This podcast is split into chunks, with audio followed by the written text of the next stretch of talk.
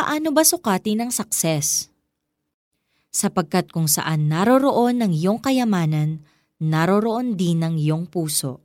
Mateo 6.21 Naalala mo pa ba nung kakasimula mo palang magtrabaho?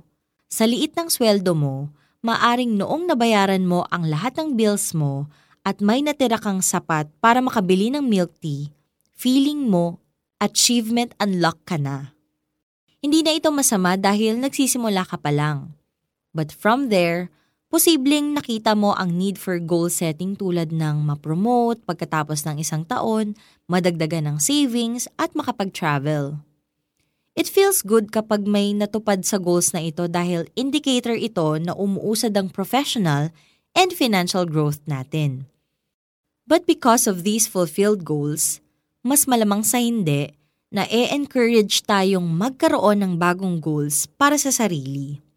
Kung dati, hanggang travel goals lang tayo, baka ngayon may kasama na ring goal na makapag-down payment para sa sariling sasakyan o makalipat sa mas magandang tirahan. Hindi masamang magkaroon ng dreams and aspirations para sa sarili. Pero kung lagi lamang tayong nakatingin sa material na bagay, we will miss out on what's truly important. Maraming nagpupursige to have more, more, more dahil iniisip nila that fulfillment and security comes with having enough in their bank accounts. Pinapaalala sa atin ng 1 Timothy 6.17 na ang kayamanan ay lumilipas at ang Diyos lamang ang pwede nating asahan para sa ating mga pangangailangan. Higit dito, siya ang gumawa ng paraan para magkaroon tayo ng buhay na walang hanggan mula sa John 3.16 at Romans 10.9.